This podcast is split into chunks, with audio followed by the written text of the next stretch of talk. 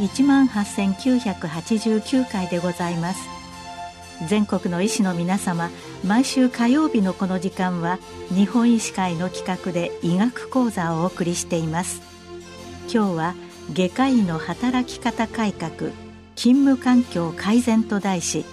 熊本大学病院病院長馬場秀夫さんにお話しいただきます。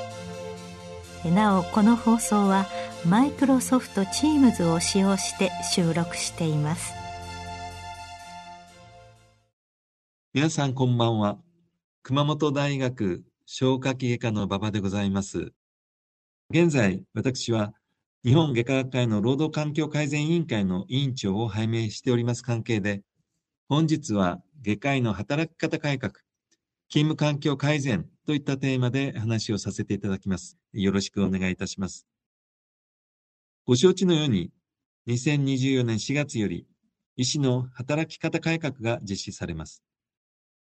各施設では、それに向けた様々な取り組みにすでに着手されていることと思います。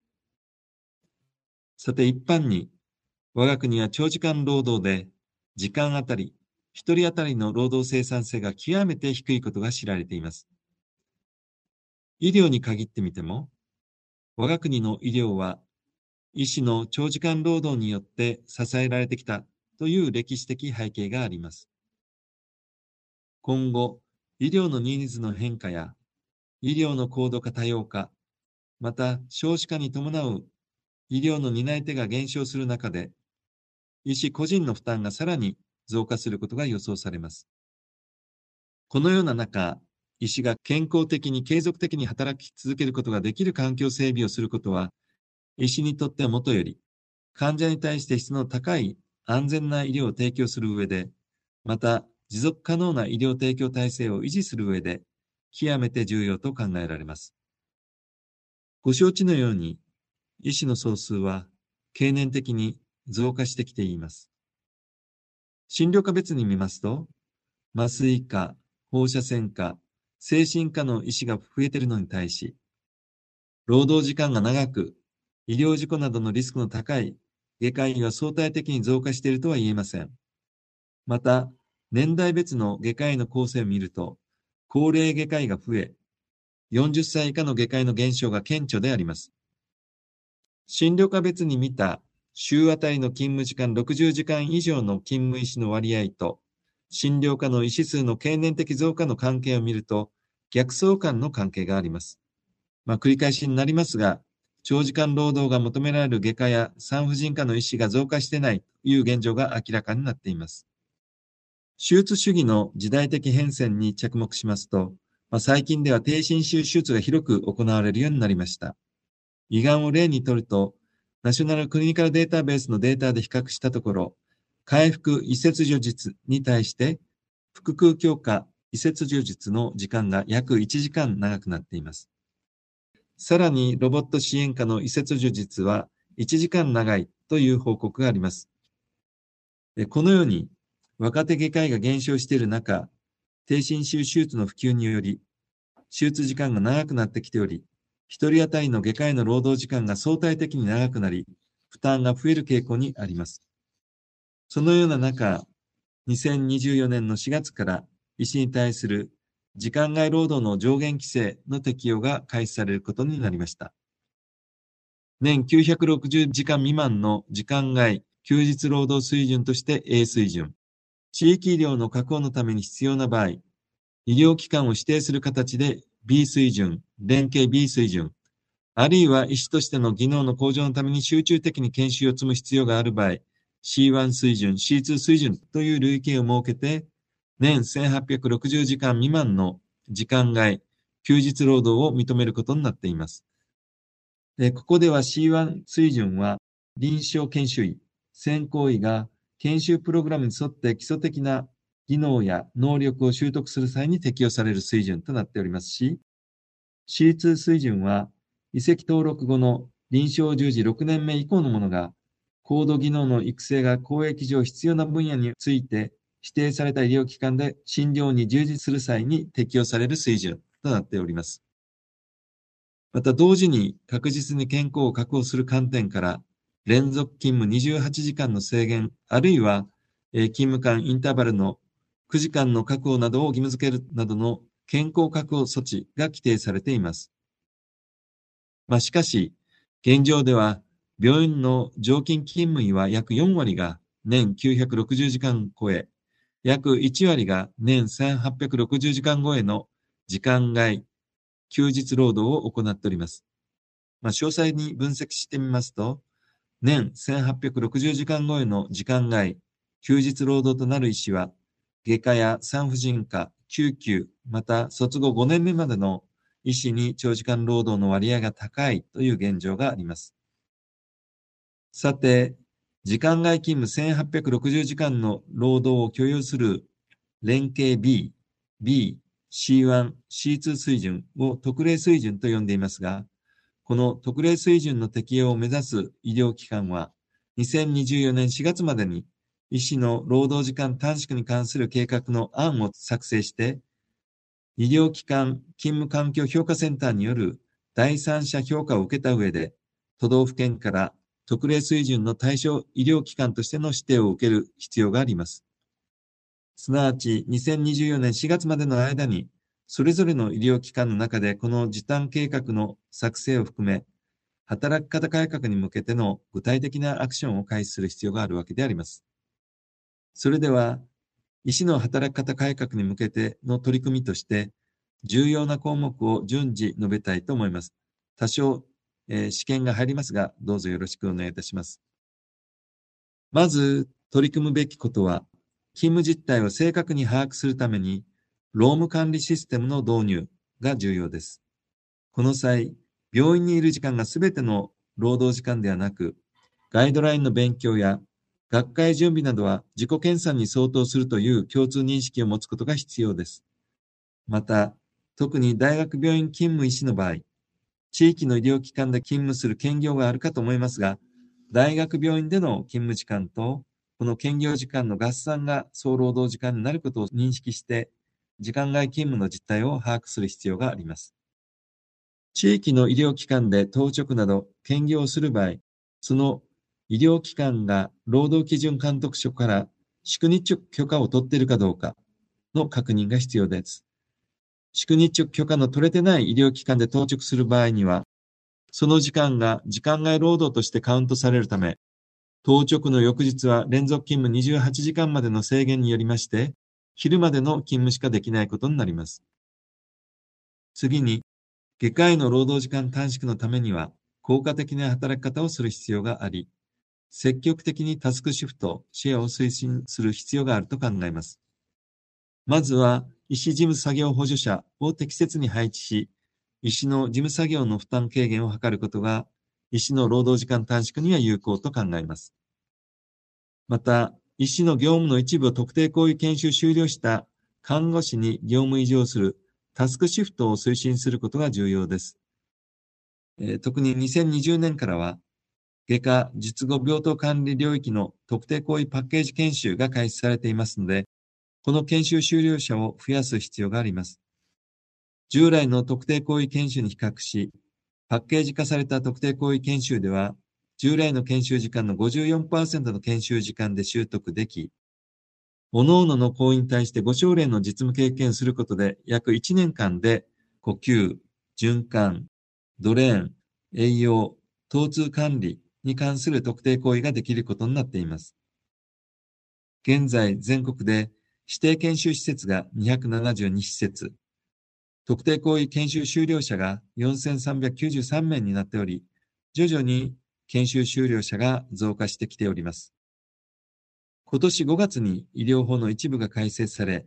診療放射線技師、臨床検査技師、臨床工学技師、救急救命士の業務が拡大され、さらなるタスクシフトが可能となりました。一例を挙げますと、臨床工学技師が手術の助手として手術に入り、内視鏡外科のカメラ持ちができるようになりました。このように医師以外の多職種に従来外科医が行っていた業務の一部を担っていただき、効果的なタスクシフトを実施することで、外科医の業務負担軽減を図ることが重要です。外科医の勤務形態を従来の主治医制からチーム制に変更し、チームで業務分担することが重要と考えます。そのためにはチームでリアルタイムで個々の患者の情報を共有することが必要になります。私たちの教室では、マイクロソフト社の Teams を利用して、当直報告、手術結果の報告、休館、急変、緊急手術の報告などの情報を教室員全員で共有することができるようにしております。セキュリティを担保した上で、画像とともに採血データを送ることで、いつでもどこにいても情報を共有することができるため、主治医でなくてもチーム診療ができる体制を構築しております。また、カンファレンスのウェブ化や時間短縮をすることが重要です。日々の診療の中で、ともすれば、カンファレンスの時間が長くなりやすいのですが、極力時間を短縮する工夫と意識づけが重要と思います。まあ、往々にして患者の家族から時間外、あるいは土日に病状説明を求められることがあります。そこで、平日勤務時間内での患者家族説明を実施するために、院内に原則、病状説明は平日勤務時間内に実施させていただくことを明示したポスターを掲示して、患者、家族への理解を求めることが必要と思います。国民の医療機関への適切な受診の仕方を啓蒙することも重要です。医師も労働者であり、2024年4月からは医師の働き方改革によって勤務時間の上限規制がかかることを理解してもらう必要があります。医療に対してコンビニ受診を避け、必要な時に必要な医療機関に時間内に受診していただくよう、適切な受領行動を取るように啓蒙していく必要があるとも考えております。さて最近では少しずつでありますが、女性外科医も増加する傾向にあります。女性外科医は結婚、妊娠、出産といったライフイベントのためにフルタイムの勤務が難しい状況もありますが、女性外科医が勤務しやすいような勤務環境を整えるとともに、時短など多様な働き方が選択できるように配慮して、女性外科医のさらなる参画を促すことも重要と思います。外来時間に関しても、再来受付時間を17時ではなく、16時までにすることによって、外来終了時間を早くすることも役立つと考えられます。手術時間の短縮のためには、主義の定型化、チームでの役割分担、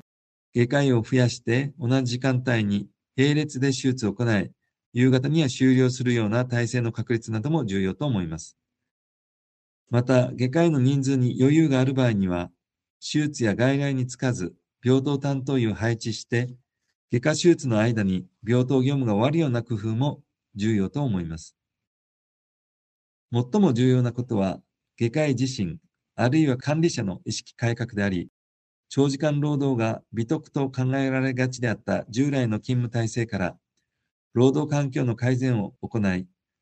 効率的で短時間で勤務が終了するように様々な工夫を実施すること、特に意識して早く体験することを心がけることも重要と思います。このように、医師の働き方改革では、労働時間の上限規制が実施されるため、上限時間ばかりに目が行きやすいのでありますが、本来の目的は、労務管理を徹底し、労働時間の短縮を図ることにより、医師の健康を確保すること、えさらにすべての医療専門職がそれぞれの能力を発揮し、より能動的に医療に関わり、結果として医療の質、安全が担保された持続可能な良質な医療を提供することができるようにすることであり、外科医自身が十分認識することが重要です。一方で、医師の働き方改革には様々な問題も指摘されています。現在、日本の研究力が国際比較で極めて低下している実態が様々に報告されています。臨床論文のみならず、基礎系の論文も減少傾向にあります。初期臨床研修医制度が開始されて以来、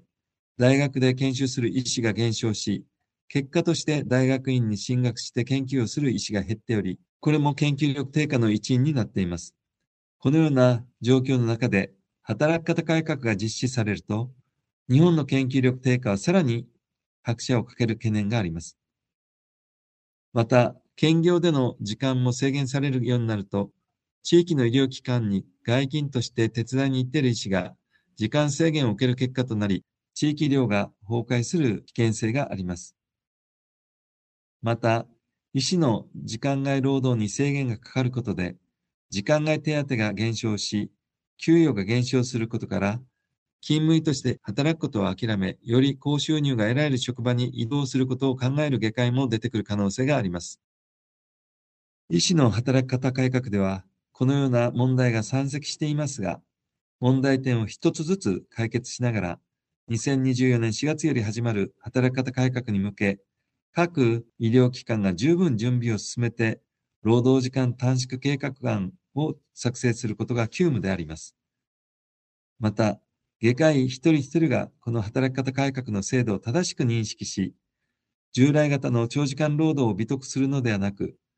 タスクシフト、シェアを行いながら、効率的な働き方を実践し、健康的で持続可能な勤務形態を確立し、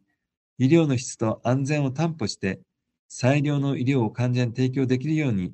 意識改革をすることが重要であります。本日は、外科医の働き方改革に対する現状、そして課題について話をさせていただきました。最後までご清聴いただきまして誠にありがとうございました。今日は外科医の働き方改革、勤務環境改善と題し、熊本大学病院病院長、馬場秀夫さんにお話しいただきました。なお、この放送はマイクロソフト Teams を使用して収録いたしました。